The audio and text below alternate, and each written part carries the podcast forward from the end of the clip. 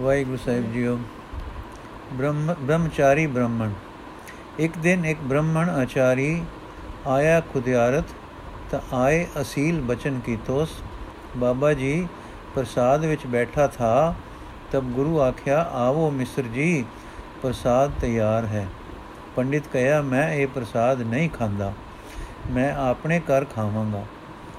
ਜਬ ਹੱਥ ਭਰ ਧਰਤੀ ਉਖਣਾ ਉਖਣਾ, ਉਖਣਾਗਾ ਅਤੇ ਚੌਕਾ ਦੇਵਾਂਗਾ ਅਤੇ ਜਾਏ ਕੇ ਗਿੱਟ ਭਰ ਧਰਤੀ ਉਖਣਾਗਾ ਤਾਂ ਚੁੱਲਾ ਕਰਾਂਗਾ।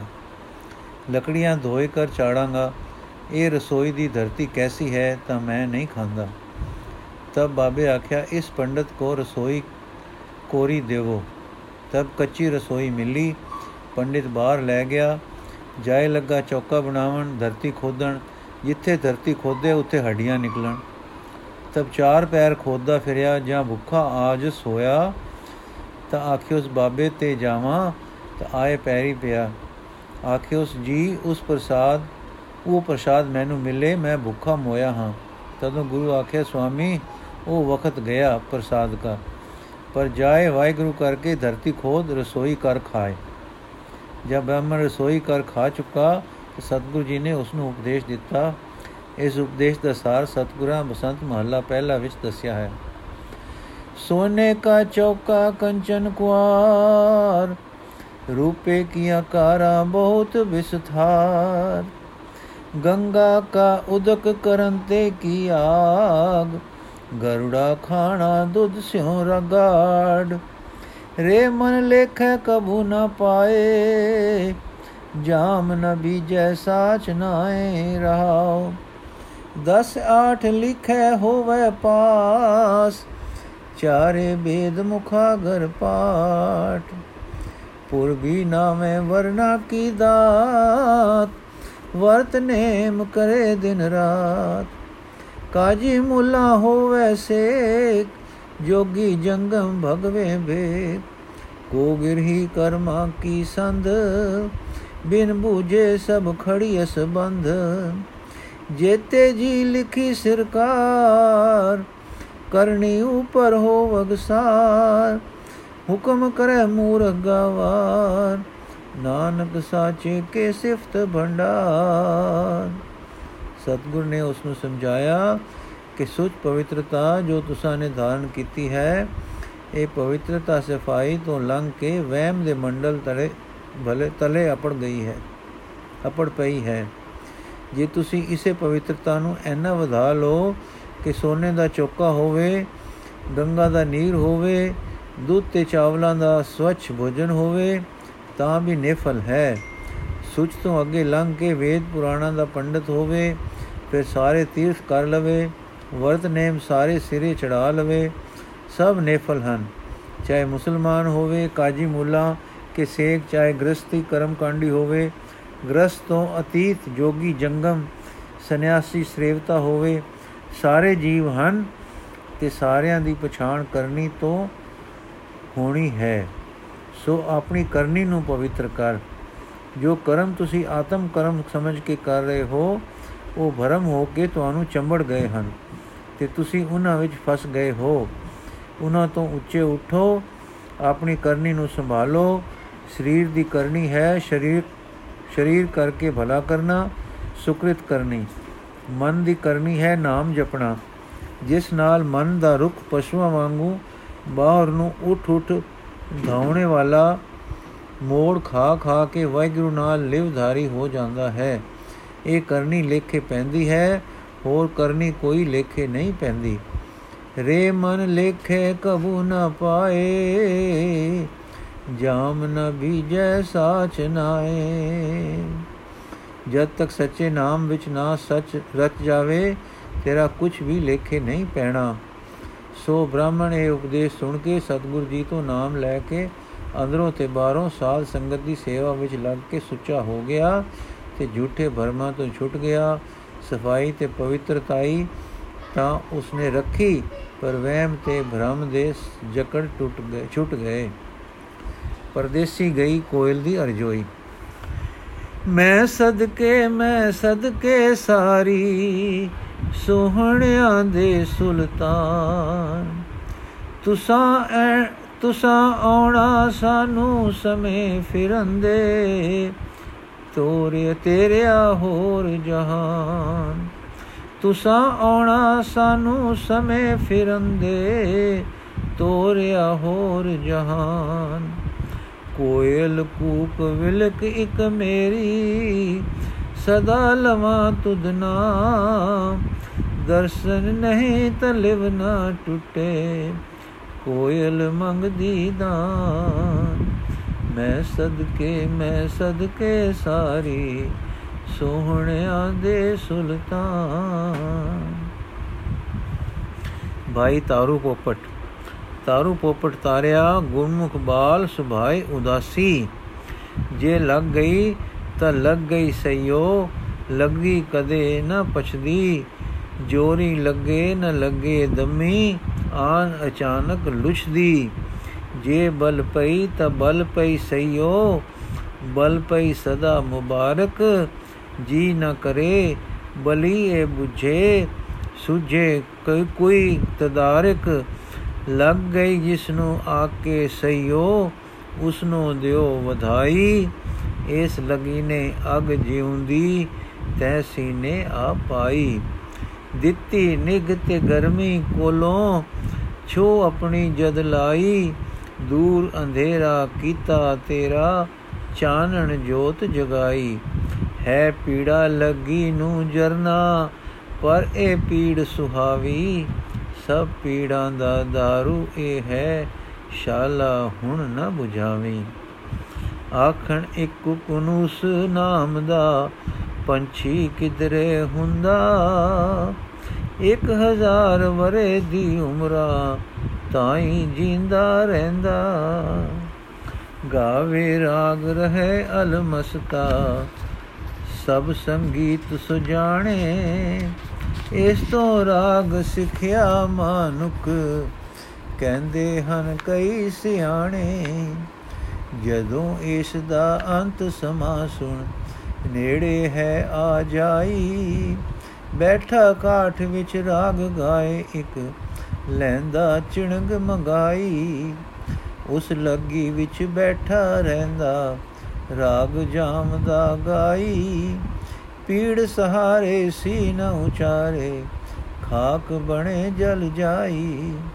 ਐ ਪਰ ਖਾਕ ਬਰਕਤਾਂ ਵਾਲੀ, ਜਦ ਮੀ ਨਾਲ ਵਿਜੰਦੀ ਉਸ ਖਾਕੂ ਕੁਕਨੋ ਸੂਠੇ ਜੀ, ਨਵੀਂ ਜਿੰਦ ਆ ਪੈਂਦੀ।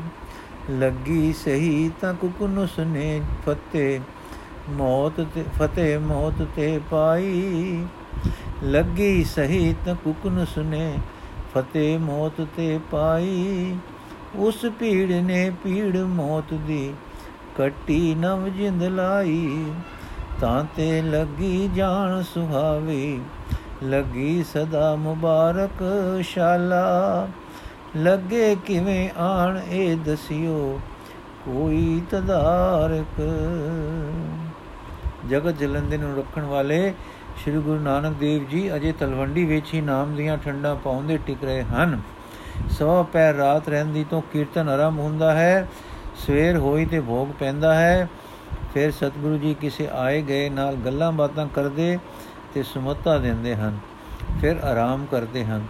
ਇਸ ਤਰ੍ਹਾਂ ਕਈ ਜੀਵ ਆਏ ਤੇ ਸੁਧਰੇ। ਵੱਡੇ ਹੋ ਕੇ ਸੰਸਾਰ ਦੇ ਦੁੱਖ ਸੁੱਖ ਵੇਖ ਕੇ ਤਾਂ ਕਿਸੇ ਨੂੰ ਸਦਾ ਸੁਖ ਦੀ ਚਾਹ ਉਪਜਦੀ ਹੈ, ਪਰਮਾਰਥ ਦੀ ਟੋਲ ਕਰਦਾ ਹੈ। ਤੇ ਸਤ ਸੰਗ ਭਾਲਦਾ ਹੈ। ਪਰ ਅਚਰਜ ਦੀ ਗੱਲ ਹੈ ਕਿ ਇੱਥੇ ਇੱਕ ਦਸਾਂ ਕੁ ਬਰਸਾਂ ਦਾ ਬਾਲਕ ਵੀ ਆਉਣ ਲੱਗ ਪਿਆ ਹੈ। ਜਿਸ ਨੂੰ ਲੱਗ ਗਈ ਹੈ, ਛੂ, ਉਹ ਜੀਵਨ ਦੀ, ਬਚਪਨ ਦੀ ਵਰੇਸ਼ ਵਿੱਚ ਹੀ ਇਹ ਬੱਚਾ ਸਵਾ ਪੈਰ ਰਾਤ ਰਹਿੰਦੀ ਹੀ ਕੀਰਤਨ ਵਿੱਚ ਆ ਜਾਇਆ ਕਰੇ ਤੇ ਜਿੱਥੇ ਸ੍ਰੀ ਗੁਰੂ ਜੀ ਬੈਠਦੇ ਸਨ, ਉੱਥੇ ਪਿਛਲੇ ਪਾਸੇ ਅਦਬ ਨਾਲ ਬੈਠ ਜਾਇਆ ਕਰੇ। ਇਉਂ ਬੈਠਾ ਪ੍ਰੇਮ ਨਾਲ ਕੀਰਤਨ ਸੁਣਦਾ ਰਹੇ ਤੇ ਜਦ ਭੋਗ ਪਵੇ ਤਾਂ ਅਦਬ ਨਾਲ ਨਮਸਕਾਰ ਕਰਕੇ ਘਰ ਟੁਰ ਜਾਵੇ। ਸੰਗਤ ਵੀ ਦੇਖਦੀ ਸੀ ਤੇ ਸ੍ਰੀ ਗੁਰੂ ਜੀ ਵੀ ਇਸ ਕੋਤਕ ਨੂੰ ਜਾਣਦੇ ਸਨ। ਲਿਖਿਆ ਹੈ ਕਿ ਇੱਕ ਦਿਨ ਸ੍ਰੀ ਗੁਰੂ ਬੈਨ ਬਖਾਨੇ ਬਾਰਕ ਉਹ ਘਰ ਦੇ ਹੋ ਨ ਜਾਣੇ। ਇਹ ਹੁਕਮ ਪਾ ਕੇ ਅਗਲੇ ਦਿਨ ਸਿੱਖਾਂ ਨੇ ਜਾਣ ਵੇਲੇ ਬੱਚੇ ਨੂੰ ਰੋਕ ਲਿਆ ਤੇ ਸ੍ਰੀ ਗੁਰੂ ਜੀ ਦੇ ਹਜ਼ੂਰ ਲੈ ਆਏ। ਤਦ ਸ੍ਰੀ ਗੁਰੂ ਜੀ ਨੇ ਪਿਆਰ ਨਾਲ ਪੁੱਛਿਆ, ਹੈ ਬੱਚੇ, ਤੇਰੀ ਉਮਰ ਛੋਟੀ ਹੈ, ਤੂੰ ਅੰਮ੍ਰਿਤ ਵੇਲੇ ਕਿਕੂ ਜਾਗ ਪੈਂਦਾ ਹੈ? ਸਵਾ ਪੈਰ ਰਾਤ ਰਹਿੰਦੀ ਤਾਂ ਬੱਚਿਆਂ ਦੇ ਘੂਕ ਸੁੱਤੇ ਪਏ ਹੋਣ ਦਾ ਵੇਲਾ ਹੁੰਦਾ ਹੈ। ਫਿਰ ਇਹ ਉਮਰਾ ਹਸਨ ਖੇਡਣ, ਕੁੱਦਣ, ਟੱਪਣ ਦੀ ਹੁੰਦੀ ਹੈ। ਤੈਨੂੰ ਸਤਸੰਗ ਦਾ ਪਿਆਰ ਕਿਕੂ ਜਾਗ ਪਿਆ ਹੈ? ਤਾਂ ਬਾਲਕ ਨੇ ਹੱਥ ਜੋੜੇ ਤੇ ਕਹਿਣ ਲੱਗਾ, ਜੀਓ ਜੀ, ਮੈਨੂੰ ਮੌਤ ਤੋਂ ਡਰ ਆਉਂਦਾ ਹੈ। ਸ੍ਰੀ ਗੁਰੂ ਜੀ, ਉਹ ਕਿਵੇਂ? ਬੱਚਾ, ਜੀ, ਮੈਂ ਸਮਝਦਾ ਸਾਂ ਕਿ ਬੁੱਢੇ ਹੋ ਕੇ ਮਰੀਦਾ ਹੈ। ਸੋ ਮੈਂ ਖੁਸ਼ ਰਹਿੰਦਾ ਸਾਂ ਕਿ ਅਜੇ ਬਚਪਨ ਹੈ, ਜਵਾਨੀ ਹੈ। ਬੁੱਢੇ ਹੋ ਕੇ ਵੇਖੀ ਜਾਓ। ਘਰ ਵਿੱਚ ਮੈਂ ਆਪਣੇ ਬੁੱਢੇ ਬਾਬੇ ਦੀ ਮੌਤ ਦੇਖੀ ਸੀ। ਸ੍ਰੀ ਗੁਰੂ ਜੀ ਫਿਰ ਤੈਨੂੰ ਕਿਵੇਂ ਮੌਤ ਦਾ ਭੈ ਬਾਲਪਨ ਵਿੱਚ ਪੈ ਗਿਆ? ਬਾਲਕ ਤਬ ਹੀ ਦੋਏ ਕਰ ਜੋਰੇ ਕਹਿਣ ਲੱਗਿਓ, ਸੁਨੀਏ ਪ੍ਰਭ ਮੋਰੇ, ਇੱਕ ਦਿਨ ਮਾਤਾ ਮੋਏ ਪਠਾਇਆ, ਹਿਤ ਹਾਰ ਪਾਵਕ ਮੰਗਵਾਇਆ। ਅਰਥਾਤ ਮਾਂ ਨੇ ਇੱਕ ਦਿਨ ਮੈਨੂੰ ਗਲਿਆ ਕਿ ਕਿਸੇ ਹਮਸਾਏ ਦੇ ਘਰੋਂ ਅਗ ਲਿਆ। ਜਦੋਂ ਮੈਂ ਅਗ ਆਂਦੀ ਤੇ ਚੁੱਲ੍ਹੇ ਵਿੱਚ ਰੱਖ ਕੇ ਲੱਕੜਾਂ, ਬੀੜੀਆਂ ਤਾਂ ਲੱਗਾ ਮੈਂ ਫੂਕਾ ਮਾਰਨ ਪਰ ਅਗ ਨਾ ਬੱਲੇ ਤੇ ਮੰਗ ਕੇ ਆਂਦਾ ਅੰਗਾਰਾ ਮੱਧਮ ਪੈਂਦਾ ਜਾਵੇ।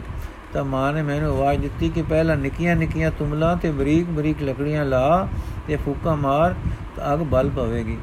ਵੱਡੀਆਂ ਲੱਕੜਾਂ ਮਗਰੋਂ ਲਾਵੀਂ। ਜਦ ਮੈਂ ਇਸ ਤਰ੍ਹਾਂ ਕੀਤਾ ਤਾਂ ਅਗ ਬਲ ਪਈ। ਉਸ ਵੇਲੇ ਮੇਰੇ ਮਨ ਵਿੱਚ ਆਈ ਕਿ ਹੈ ਹੈ, ਇਹ ਕੀ ਵਰਤੀ? ਨਿੱਕੀਆਂ ਨੂੰ ਤਾਂ ਸਗੋਂ ਅਗ ਪਹਿਲੋਂ ਲੱਗਦੀ ਹੈ। ਇਸੇ ਤਰ੍ਹਾਂ ਮੌਤ ਵੀ ਖਬਰੇ ਨਿੱਕੀਆਂ ਨੂੰ ਛੇਤੀ ਹੀ ਆ ਲੱਗਦੀ ਹੋਵੇ। ਫਿਰ ਮੈਨੂੰ ਬਾਲਕ ਮਰਦੇ ਵੀ ਪਤਾ ਲੱਗੇ, ਤਾਂ ਮੇਰੇ ਮਨ ਤੇ ਆਇਆ ਕਿ ਬਾਲਪਨ ਤੋਂ ਜਵਾਨੀ ਮਤੇ ਨਾ ਹੀ ਆਵੇ ਤੇ ਪਹਿਲੋਂ ਹੀ ਮੈਨੂੰ ਮੌਤ ਆ ਜਾਵੇ। ਇਸ ਕਰਕੇ ਮੈਂ ਹੁਣੇ ਹੀ ਕੁਝ ਕਰਾਂ। ਮੈਂ ਸੁਣਿਆ ਹੋਇਆ ਸੀ ਕਿ ਕੋਈ ਚੰਗੀ ਗੱਲ ਸੰਤਾਂ ਪਾਸ ਹੁੰਦੀ ਹੈ, ਸੋ ਆਪ ਦੀ ਮਹਿਮਾ ਸਾਡੇ ਘਰ ਵਿੱਚ ਤੇ ਸਾਰੇ ਪਿੰਡ ਵਿੱਚ ਹੁੰਦੀ ਹੈ। ਮੈਂ ਦਰਸ਼ਨਾਂ ਨੂੰ ਆਇਆ ਤਾਂ ਆਪ ਦੇ ਦਰਸ਼ਨਾਂ ਦੀ ਖਿੱਚ ਪੈ ਗਈ। ਇੱਥੇ ਫੇਰ ਆ ਕੇ ਸੁਣਿਆ ਹੈ ਕਿ ਅੰਮ੍ਰਿਤ ਵੇਲੇ ਜਾਗਣਾ ਤੇ ਸਤਵੰਤ ਸਤਸੰਗ ਸਤਸੰਗ ਵਿੱਚ ਆ ਕੇ ਕੀਰਤਨ ਸੁਣਨਾ, ਇਸ ਨਾਲ ਮੌਤ ਤੋਂ ਪਿੱਛੋਂ ਸੁਖ ਮਿਲਦਾ ਹੈ ਤੇ ਮੌਤ ਦਾ ਡਰ ਲੈ ਜਾਂਦਾ ਹੈ। ਇਸ ਕਰਕੇ ਮੈਂ ਜਿਉ ਰੋਜ਼ ਆਉਂਦਾ ਹਾਂ ਤੇ ਕੀਰਤਨ ਸੁਣਦਾ ਹਾਂ। ਸਾਹਿਬ ਬੋਲੇ, ਭਾਈ, ਤੇਰਾ ਨਾਮ ਕੀ ਹੈ? ਬੱਚੇ ਨੇ ਆਖਿਆ, ਜਿਉ, ਮੇਰਾ ਨਾਮ ਤਾਰੂ ਹੈ। ਤਾਂ ਸਾਹਿਬ ਬਚਨ ਕੀਤਾ, ਤੂੰ ਕੁਲ ਤਾਰੂ ਹੋਵੇਂਗਾ। ਦੇਖੋ ਕਰਤਾਰ ਦੇ ਰੰਗ ਕੀ ਉਮਰਾ ਤੇ ਕਿਵੇਂ ਰੰਗ ਲੱਗ ਗਿਆ ਕਿਵੇਂ ਲੱਗ ਗਿਆ ਸ਼ੌਕ ਇਸ ਬਾਲਕ ਨੂੰ। ਬੱਚੇ ਸਾਰੇ ਹੀ ਬੱਚੇ ਹੁੰਦੇ ਹਨ, ਪਰ ਇਸ ਛੋਟੀ ਉਮਰੇ ਜਿਸ ਨੂੰ ਸ਼ੌਕ ਲੱਗ ਪਵੇ ਤੇ ਲੱਕੜਾਂ ਨੂੰ ਅਗ ਲੱਗਣ ਤੋਂ ਸੋਝੀ ਆ ਜਾਵੇ ਕਿ ਮੌਤ ਦਾ ਕੋਈ ਵੇਲਾ ਨਹੀਂ, ਇਹ ਤਾਂ ਬਚਪਨ ਜਵਾਨੀ ਬੁਢੇਪਾ ਕੁਝ ਨਹੀਂ ਵੇਖਦੀ, ਜ਼ਰਾ ਅਚਰਜ ਹੈ। ਫਿਰ ਇਹ ਵਿਚਾਰ ਆ ਜਾਣੀ ਵੀ ਬਹੁਤ ਕਠਨ ਨਹੀਂ, ਪਰ ਨਾਲ ਉਦਮ ਜਾਗ ਪੈਣਾ, ਤਲਾਸ਼ ਸ਼ੁਰੂ ਹੋ ਜਾਣੀ, ਫਿਰ ਇਤਨਾ ਸਾਹਸ ਹੋ ਆਉਣਾ ਕਿ ਸਦਾ ਸਵਾ ਪੈਰ ਰਾਤ ਰਹਿੰਦੀ ਉੱਠ ਪੈਣਾ ਤੇ ਚੁਪਾਤੇ ਹੀ ਆਪਣੇ ਪਿੰਡੋਂ ਤੁਰ ਕੇ ਤਲਵੰਡੀ ਆ ਜਾਣਾ। ਬੱਚਿਆਂ ਵਾਲਾ ਡਰ ਵੀ ਨਾ ਖਾਣਾ ਤੇ ਰਾਹ ਖੜੇ ਹਨੇਰੇ ਵਿੱਚ ਆਉਣਾ, ਇਹ ਨਿਸ਼ਾਨੀਆਂ ਹਨ ਬੱਚੇ ਦੇ ਅੰਦਰ ਕੋਈ ਤਕੜੇ ਗੁਣਾ ਦੇ ਹੋਣ ਦੀਆਂ। ਜਾਂ ਜਿਵੇਂ ਕਹੀਏ, ਕੋਈ ਉਤਮ ਸੰਸਕਾਰ ਉਸ ਦੇ ਅੰਦਰ ਹੈ ਸਨ, ਜਿਨ੍ਹਾਂ ਨੂੰ ਕਿ ਇਤਨੀ ਨਿੱਕੀ ਗੱਲ ਤੋਂ ਜੋ ਰੋਜ਼ ਸਾਡੇ ਦੇਖਦਿਆਂ ਸਾਡੇ ਸਭ ਦੇ ਗੋਲੇ ਬਿਨਾ ਗੋਲੇ ਬਿਨਾ ਲੰਘ ਜਾਂਦੀ ਹੈ। ਉਸਨੇ ਬਾਲਕ ਦੇ ਜੀਵ ਵਿੱਚ ਵਿਚਾਰ ਵਿਰਾਗ ਦੇ ਕੇ ਫਿਰ ਉਦਮ ਦਿੱਤਾ ਅਤੇ ਸ਼ੌਕ ਲਾ ਦਿੱਤਾ ਹੈ ਕਿ ਰੋਜ਼ ਸਤਸੰਗ ਵਿੱਚ ਆਉਣ ਦਾ ਅਭਿਆਸ ਆਰੰਭ ਹੋ ਗਿਆ। ਜਿਹਾ ਕੋ ਉੱਪਰ ਦੱਸ ਆਏ ਹਾਂ। ਇਸ ਤਰ੍ਹਾਂ ਕੁਝ ਸਮਾਂ ਨਿਭਿਆ, ਵੇਖਿਆ ਤਾਂ ਗੁਰੂ ਬਾਬੇ ਨੇ ਉਸ ਨੂੰ ਆਪ ਬੁਲਾ ਕੇ ਸਾਰੀ ਵਿਥਿਆ ਪੁੱਛੀ। ਬਾਲਕ ਵਰੇਸ਼ ਵਿੱਚ ਅੰਦਰਲੇ ਵਿਲ ਵਿੱਚ ਵਲ ਘਟ ਹੁੰਦੇ ਹਨ। ਮਨ ਸੁਧਾ ਹੁੰਦਾ ਹੈ। ਹੁਜਤਾਂ ਥੋੜੀਆਂ ਫੁਰਦੀਆਂ ਹਨ। ਜਿੱਧਰ ਮਨ ਦਾ ਝੁਕਾਅ ਹੋ ਜਾਵੇ, ਸਰਲ ਤੇ ਜ਼ੋਰਦਾਰ ਹੁੰਦਾ ਹੈ। ਉਨ ਜੋ ਜ਼ੋਰਦਾਰ ਬਾਲਾਂ ਨੂੰ ਕਿਸੇ ਪਾਸੇ ਧੱਕ ਦਿਓ ਕਿ ਜਿੱਧਰ ਉਹਨਾਂ ਦਾ ਮਨ ਨਹੀਂ ਮੰਨਦਾ, ਤਾਂ ਅਕਸਰ ਵੱਡੇ ਹੋ ਕੇ ਉਸ ਦੇ ਉਲਟ ਚੱਲਦੇ ਹਨ। ਪਰ ਇੱਥੇ ਤਾਂ ਕੋਈ ਕੁਦਰਤੀ ਝੁਕਾਓ ਅੰਦਰੋਂ ਐਸਾ ਹੋ ਆਇਆ ਤੇ ਲੱਗ ਗਈ ਹੈ, ਅਣਜਾਣ ਅਵਸਥਾ ਵਿੱਚ ਹੀ ਸਤਸੰਗ ਦੀ ਪਾਰ ਪਾ ਤੇ ਪੈ ਗਿਆ ਹੈ। ਪਿਆਰ, ਜੋਤ, ਨਿਰੰਜਨੀ ਸ੍ਰੀ ਗੁਰੂ ਨਾਨਕ ਦੇਵ ਜੀ ਨਾਲ ਜਦ ਬਾਲਕ ਇਸ ਤਰ੍ਹਾਂ ਕੁਝ ਸਮਾਂ ਹੁੰਦਾ ਰਿਹਾ, ਤਾਂ ਸਤਿਗੁਰੂ ਜੀ ਨੇ ਆਖਿਆ, ਤਾਰੂ, ਬਾਣੀ ਦਾ ਕੀਰਤਨ ਤੂੰ ਸੁਣਦਾ ਹੈ। ਬਾਣੀ ਤੇਰੇ ਅੰਦਰ ਨੂੰ ਧੋ ਰਹੀ ਹੈ। ਹੁਣ ਤੂੰ ਕੰਮ ਵਾਲੀ ਉਮਰ ਵਿੱਚ ਆ ਜਾਣਾ ਹੈ। ਕੰਮ ਵੀ ਕਰਿਆ ਕਰ ਤੇ ਜੋ ਕਮਾਵੇਂ, ਸੋ ਵੰਡ ਛਕਿਆ ਕਰ। ਤਾਰੂ ਨੂੰ ਆਖਿਆ, ਸੱਚ ਬਤਨ ਜਿਓ। ਫਿਰ ਕਿਸੇ ਸੁਲਖਣੀ ਘੜੀ ਗੁਰੂ ਬਾਬੇ ਨੇ ਬਚਨ ਕੀਤਾ, ਤਾਰੂ, ਮਨ ਨੂੰ ਵੈਰ ਵਿਰੋਧ, ਈਰਖਾ ਤੇ ਮੋਹ ਤੋਂ ਸੁਧ ਰੱਖਣਾ। ਇਸ ਤਰ੍ਹਾਂ ਸੁਧ ਹੋਏ ਮਨ ਵਿੱਚ, ਫਿਰ ਨਾਮ ਵਿੱਚ ਰਸ ਦਾ ਨਾਮ ਵਿੱਚ ਨਿਵਾਸ ਹੁੰਦਾ ਹੈ। ਸੁਧ ਮਨ ਵਾਲੇ ਸਾਰੇ ਗੁਣ ਵੀ ਆ ਜਾਂਦੇ ਹਨ। ਇਸ ਪਰ ਇੱਕ ਕਥਾ ਹੈ। ਇੱਕ ਰਾਜੇ ਨੇ ਇੱਕ ਮੰਦਰ ਬਣਾਇਆ, ਬਹੁਤ ਸੋਹਣਾ।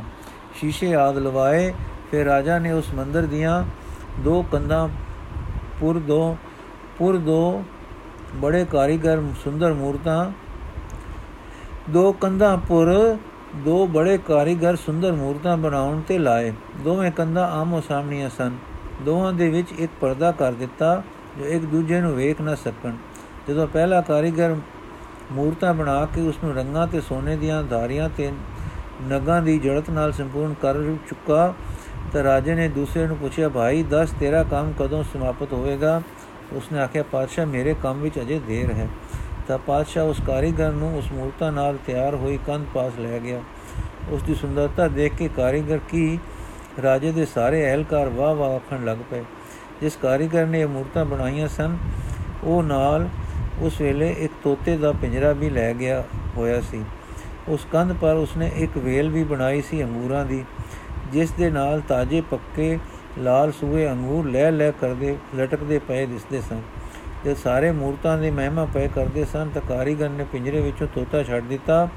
ਉਹ ਤੋਤਾ ਉਸ ਮੂਰਤ ਦੀ ਵੇਲ ਨਾਲ ਚਿਤਰੇ ਅੰਗੂਰਾਂ ਨੂੰ ਸੱਚੀ ਮੁੱਚੀ ਦੇ ਸਮਝ ਕੇ ਇਉਂ ਜਾ ਪਿਆ ਕਿ ਜਿਵੇਂ ਇਸਨੇ ਸੱਚਮੁੱਚ ਦੇ ਜਾਣੇ ਹਨ ਤੇ ਖਾਣੇ ਲਈ ਲਲਚ ਕੇ ਜਾ ਪਿਆ ਹੈ। ਜੇ ਤੋਤੇ ਨੇ ਇਹ ਧੋਖਾ ਖਾਂਦਾ ਤਾਂ ਵੇਖਣ ਵਾਲਿਆਂ ਨੇ ਕਿਹਾ, ਸ਼ਾਬਾਸ਼ ਉਹਨਾਂ ਦਾ ਕਮਾਲ ਹੋਵੇ ਤਾਂ ਐਸਾ ਕਿ ਜਿਸ ਸ਼ਕਲ ਨੂੰ ਜਾਨਵਰ ਅਸਲ ਸਮਝ ਕੇ ਧੋਖਾ ਖਾ ਜਾਣ ਰਾਜਾ ਨੇ ਦੂਸਰੇ ਕਾਰੀਗਰ ਨੂੰ ਕਿਹਾ ਕਿ ਦੇਖੋ ਕੈਸਾ ਕਮਾਲ ਹੈ ਤਾਂ ਉਸਨੇ ਕਿਹਾ ਹਜ਼ੂਰ ਬਹੁਤ ਅੱਛਾ ਹੈ ਕੁਝ ਸਮਾਂ ਹੋਰ ਬੀਤ ਗਿਆ ਤਾਂ ਰਾਜੇ ਨੇ ਫਿਰ ਕਾਰੀਗਰ ਨੂੰ ਐਲਕਾਰਾਂ ਸਣੇ ਆਣ ਕੇ ਪੁੱਛਿਆ ਕਿ ਸੁਣਾ ਬਈ ਅਸੀਂ ਤੇਰਾ ਕੰਮ ਦੇਖਿਆ ਚਾਹੁੰਦੇ ਹਾਂ ਉਸਨੇ ਆਖਿਆ ਹਜ਼ੂਰ ਮੇਰਾ ਕੰਮ ਤਾਂ ਅਜੇ ਮੁੱਕਾ ਨਹੀਂ ਰਾਜੇ ਨੇ ਕਿਹਾ ਕਿ ਨਹੀਂ ਅਸੀਂ ਜਿੰਨਾ ਕੁਝ ਹੈ ਅੱਜ ਜ਼ਰੂਰ ਵੇਖਣਾ ਹੈ ਤਾਂ ਉਸਨੇ ਕਿਹਾ ਹਜ਼ੂਰ ਮਾਲਕ ਹੈ ਦੇਖਣ ਦੋਨੋਂ ਦੇਖਣ ਦੋਨੋਂ ਮੈਂ ਨਾ ਕਿਵੇਂ ਕਰ ਸਕਦਾ ਹਾਂ। ਪਰ ਵਿਚਲੇ ਪਰਦੇ ਦਾ ਹਨੇਰਾ ਪੈ ਰਿਹਾ ਹੈ। ਮੇਰੀ ਕੰਧ ਉੱਤੇ ਤੇ ਇਸ ਵੇਲੇ ਹਨੇਰਾ ਗਾੜਾ ਹੈ। ਇਹ ਦੂਰ ਕਰਵਾ ਦਿਓ ਤਾਂ ਰਾਜੇ ਨੇ ਉਹ ਪਰਦਾ ਦੂਰ ਕਰਵਾ ਦਿੱਤਾ। ਜੇ ਚਾਨਣ ਪਿਆ ਤਾਂ ਉਸ ਦੀ ਕੰਧ ਜਗਮਗ ਜਗਮਗ ਤੇ ਝਿਲਮਿਲ ਝਿਲਮਿਲ ਕਰ ਰਹੀ ਸੀ। ਇਸ ਕੰਧ ਪਰ ਵੀ ਅੰਗੂਰਾਂ ਦੀ ਵੇਲ ਤੇ ਅੰਗੂਰ ਦਿਸੇ, ਪਰ ਇਹ ਐਸੇ ਚਮਕਦੇ ਤੇ ਰਸ ਭਰੇ ਦਮਕਤੇ ਸਨ ਕਿ ਇੱਕ ਵੇਰ ਤਾਂ ਸਾਰੇ ਭੁੱਲ ਗਏ ਕਿ ਮੂਰਤਾਂ ਵੇਖ ਰਹੇ ਹਾਂ। ਕਿ ਸੱਚੀ ਮੁੱਚੀ ਬਾਗ ਵਿੱਚ ਖੜੇ ਹਾਂ। ਇਸ ਬੁਲੇਵੇ ਵਿੱਚ ਰਾਜੇ ਨੇ ਅੰਗੂਰਾਂ ਦਾ ਗੁੱਛਾ ਖੋ ਕੇ ਖਾਣ ਲਈ ਹੱਥ ਪਸਾਰਿਆ ਤਾਂ ਹੱਥ ਕੰਧ ਨੂੰ ਲੱਗਾ। ਤਾਂ ਹੋਸ਼ ਆਏ ਕਿ ਅਸੀਂ ਤਾਂ ਮੂਰਤਾਂ ਵੇਖ ਰਹੇ ਹਾਂ। ਇਸ ਪਰ ਰਾਜੇ ਨੇ ਆਪ ਹੀ ਕਿਹਾ, ਇਸ ਦਾ ਕਮਾਲ ਉਸ ਤੋਂ ਵੱਧ ਹੈ ਕਿ ਉੱਥੇ ਤਾਂ ਪਸ਼ੂ ਬੁੱਧੀ ਵਾਲੇ ਤੋਤੇ ਨੇ ਧੋਖਾ ਖਾਦਾ ਸੀ, ਪਰ ਇੱਥੇ ਅਕਲ ਵਾਲੇ, ਸ਼ੌਰ ਵਾਲੇ ਇਨਸਾਨ ਨੇ ਧੋਖਾ ਖਾਦਾ ਹੈ। ਸ਼ਾਬਾਸ਼, ਬਹੁਤ ਵਧੀਆ ਕਮਾਲ ਹੈ। ਜਦ ਪਹਿਲੇ ਚਿੱਤਰਕਾਰ ਨੇ ਡਿੱਠਾ ਕਿ ਇਹ ਤਾਂ ਮਾਲੀ ਲੈ ਗਿਆ ਤੇ ਮੈਂ ਪਿੱਛੇ ਪੈ ਗਿਆ ਤਾਂ ਰਾਜੇ ਨੂੰ ਕਹਿਣ ਲੱਗਾ, ਪਾਤਸ਼ਾਹ, ਆਪਨੇ ਖਿਮਾ ਕਰਨੀ। ਆਪ ਨੂੰ ਇਸ ਹੁਨਰ ਵਾਲੇ ਨੇ ਟਪਲਾ ਲਾਇਆ ਹੈ। ਹੈ ਇਸ ਦੀ ਕੰਧ ਪਰ ਕੋਈ ਚਿੱਤਰ ਨਹੀਂ ਬਣਿਆ, ਕੋਈ ਵੇਲ ਨਹੀਂ ਹੈ, ਕੋਈ ਮੂਰਤ ਨਹੀਂ ਹੈ। ਇਹ ਤਾਂ ਐਵੇਂ ਬਰਸ ਦਿਨਾਂ ਤੋਂ ਕੰਧ ਨੂੰ ਘੋਟ ਹੀ ਰਿਹਾ ਹੈ। ਜੇ ਰਾਜੇ ਨੇ ਇਸ ਗੱਲ ਨੂੰ ਸਹੀ ਕੀਤਾ ਤਾਂ ਪਤਾ ਲੱਗਾ ਕਿ ਜਿਸ ਨੇ, ਇਸ ਨੇ ਠੀਕ ਆਖਿਆ ਹੈ। ਹੁਣ ਰਾਜਾ ਦੂਸਰੇ ਸ਼ਿਲਪਕਾਰ ਨੂੰ ਗੁਸ਼ਟ ਹੋਣ ਲੱਗਾ ਕਿ ਸਾਨੂੰ ਕਿਉਂ ਭੁਲੇ ਕੋ ਲੇਵਾ ਦਿੱਤਾ ਹੈ। ਤਾਂ ਉਸ ਬੇਨਤੀ ਕੀਤੀ ਕਿ ਮੈਂ ਟਪਲਾ ਨਹੀਂ ਦਿੱਤਾ। ਮੇਰਾ ਹੁਨਰ ਬਹੁਤ ਸਮਾਂ ਮੰਗਦਾ ਹੈ। ਹਾਲੇ ਤਾਂ ਆਪ ਮੇਰੀ ਦੀਵਾਰ ਦੀ ਸਫ਼ਾਈ ਦਾ ਕਮਾਲ ਵੇਖੇ, ਵੇਖੋ ਕਿ ਇਸ ਨੇ ਚਿੱਤਰਾਂ ਦਾ ਅਕਸ਼ ਆਪਣੇ ਵਿੱਚ ਲੈ ਕੇ ਉਹਨਾਂ ਚਿੱਤਰਾਂ ਨੂੰ ਅਸਲ ਤੋਂ ਦੇ ਗੁਣਾ ਕਰ ਦਿਖਾ, ਦਿਖਲਾਇਆ ਹੈ। ਹੁਣ ਇਹੀ ਮੇਰੀ ਜਿਮੀ ਤਿਆਰ ਹੋਈ ਹੈ, ਉਸ ਉੱਤੇ ਮੈਂ ਚਿੱਤਰ ਅੰਗਾਂਗਾ। ਜੇ ਆਪ ਨੂੰ ਕਾਲੀ ਹੋਵੇ ਤਾਂ ਮੈਂ ਕੰਮ ਬੰਦ ਕਰ ਦਿੰਦਾ ਹਾਂ। ਮੇਰੇ ਉਸਤਾਦ ਨੇ ਮੈਨੂੰ ਪਹਿਲਾਂ ਸਫ਼ਾਈ ਦਾ ਕਮਾਲ ਤੇ ਫਿਰ ਚਿੱਤਰਕਾਰੀ ਦਾ ਕਮਾਲ ਦਿਖਾਉਣ ਦਾ ਹੁਕਮ ਦਿੱਤਾ ਹੈ। ਸੋ ਮੈਂ ਆਪਣੇ ਹੁਨਰ ਨੂੰ ਚਿਤਰਿਤ ਕਰਨ ਤੋਂ ਪਹਿਲਾਂ ਉਸ ਲਈ ਜਿਮੀ ਦੀ ਤਿਆਰੀ ਦਾ ਕਮਾਲ ਕਰ ਲਿਆ ਹੈ। ਹੁਣ ਹੁਕਮ ਹੋਵੇ ਤਾਂ ਚਿੱਤਰਕਾਰੀ ਆਰੰਭ ਕਰਾਂ, ਨਾ ਹੋਵੇ ਤਾਂ ਨਾ ਕਰਾਂ, ਪਰ ਮੈਨੂੰ ਵਕਤ ਵਧੇਰੇ ਲੱਗਦਾ ਹੈ। ਤਾਂ ਰਾਜਾ ਪ੍ਰਸੰਨ ਹੋ ਗਿਆ ਉਸ ਨੂੰ ਮੂਰਤਾਂ ਬਣਾਉਣ ਲਈ ਸਮਾਂ ਦੇ ਦਿੱਤਾ। ਇਹ ਪੋਪਟ ਤਾਰੂ, ਸਫ਼ਾਈ ਮੂਲ ਵਸਤੂ ਹੈ। ਮਨ ਸੁਧ ਵਿੱਚ ਸਾਰੇ ਗੁਣ ਆਉਂਦੇ ਹਨ। ਗੁਣਾ ਬਿਨਾ ਭਗਤੀ ਨਹੀਂ ਪ੍ਰਾਪਤ ਹੁੰਦੀ। ਭਗਤੀ ਨਾਮ ਹੈ, ਪਰਮੇਸ਼ਰ ਜੀ ਦੇ ਪਿਆਰ ਵਿੱਚ ਉਸਨੇ ਸਿਮਰਨ ਕਰਨਾ ਸਿਮਰਨ ਕਰਨਾ ਹੈ ਨਾਮ, ਤਾਂ ਤੇ ਗੁਣਾ ਤੇ ਨਾਮ ਦਾ ਨਿਵਾਸ ਇਕੱਠਾ ਹੈ, ਪਰ ਜੀਵ ਵਿੱਚ ਸੁਭ ਗੁਣਾ ਦੀ ਕਮੀ ਹੈ। ਗੁਣ ਤਾਂ ਸਾਰੇ ਕਰਤਾਰ ਵਿੱਚ ਹਨ, ਜੀਵ ਵਿੱਚ ਕੋਈ ਨਹੀਂ। ਫਿਰ ਕੀ ਬਣੇ, ਪੋਪਟ ਬੱਚਾ? ਤਾਂ ਇਹ ਕਰੋ ਕਿ ਉਸ ਮਨ ਨੂੰ ਨਿਰਮਲ ਕਰੋ। ਨਿਰਮਲ ਵੀ ਉਸੇ ਦੇ ਨਾਮ ਨਾਲ ਹੁੰਦਾ ਹੈ ਪਰ ਦੋ ਗੱਲਾਂ ਹੋਰ ਲੋੜੀਂਦੀਆਂ ਹਨ।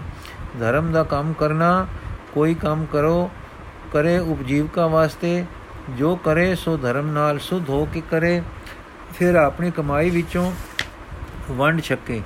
ਭਾਵ ਇੱਕ ਇੱਕ ਧਰਮ ਕਿਰਤ ਕਰਕੇ ਕਮਾਈ ਧਨ ਦਾ ਵੀ ਲੋਭੀ ਨਾ ਹੋਵੇ।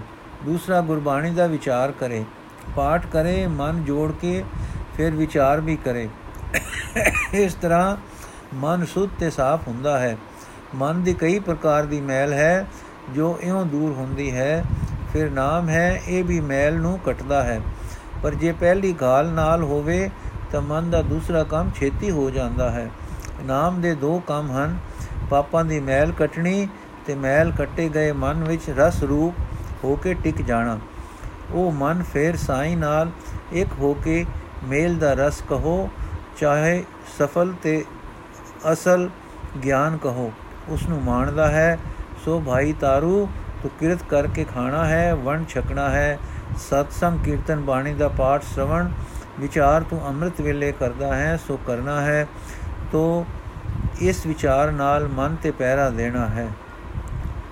ਜੋ ਇਹ ਵੈਰ ਈਰਖਾ ਆਦਿਕ ਬੁਰੇ ਭਾਵਾਂ ਵਿੱਚ ਫਿਰ ਨਾ ਜਾਵੇ। ਨਾਲ ਸਰੀਰ ਤੇ ਪਹਿਰਾ ਦੇਣਾ ਹੈ, ਜੋ ਇਹ ਮਾੜੇ ਕੰਮ ਨਾ ਕਰੇ। ਫਿਰ ਤੂੰ ਸਵਾਸ ਸਵਾਸ ਨਾਮ ਜਪਣਾ ਹੈ।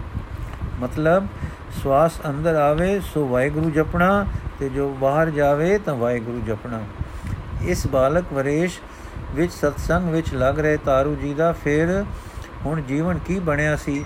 ਲਿਖਿਆ ਹੈ ਕਿ ਉਹ ਸਦਾ ਭਜਨ ਵਿੱਚ ਰਹਿੰਦਾ ਸੀ ਤੇ ਧਰਮ ਦੀ ਕਿਰਤ ਕਰਦਾ ਸੀ ਤੇ ਵੰਡ ਛਕਦਾ ਸੀ। ਇਉਂ ਕਿ ਘਰ ਆਏ ਸਿੱਖਾਂ ਦੀ ਸੇਵਾ ਕਰੇ ਤੇ ਸਭਨਾ ਨਾਲ ਭਾਵ ਭਗਤ ਕਰੇ। ਇਹ ਸੱਜਣ ਪੁਰਖ ਇਸ ਤਰ੍ਹਾਂ ਦਾ ਨਾਮ ਤੇ ਸੇਵਾ ਦਾ ਜੀਵਨ ਬਸਰ ਕਰਦਾ, ਅੰਤ ਪੂਰਨ ਤੇ ਸਫਲ ਤਤਵ ਗਿਆਨ ਨੂੰ ਪ੍ਰਾਪਤ ਹੋਇਆ। ਭਾਈ ਗੁਰਦਾਸ ਜੀ ਲਿਖਦੇ ਹਨ, ਤਾਰੂ ਪੋਪਟ ਤਾਰਿਆ ਗੁਰਮੁਖ, ਬਾਲ ਸੁਭਾਏ ਉਦਾਸੀ। ਪੁਰਾਤਨ ਜਨਮ ਸਾਖੀ ਵਿੱਚ ਲਿਖਿਆ ਹੈ, ਤਬ ਬਾਬੇ ਕੀ ਖੁਸ਼ੀ ਹੋਈ, ਲੜਕਾ ਪੈਰੀ ਪਿਆ। ਸ੍ਰੀ ਗੁਰੂ ਨਾਨਕ ਚਮਤਕਾਰ ਪੂਰਬਾਰਦਤ ਸਮਾਪਤ। ਇਸ ਦਾ, ਇਸ ਗ੍ਰੰਥ ਦਾ ਉਤਰਾਧ ਭਾਗ ਅਸੀਂ ਕੱਲ ਸ਼ੁਰੂ ਕਰਾਂਗੇ ਜੀ। ਵਾਹਿਗੁਰੂ ਜੀ ਕਾ ਖਾਲਸਾ, ਵਾਹਿਗੁਰੂ ਜੀ ਕੀ ਫਤਿਹ।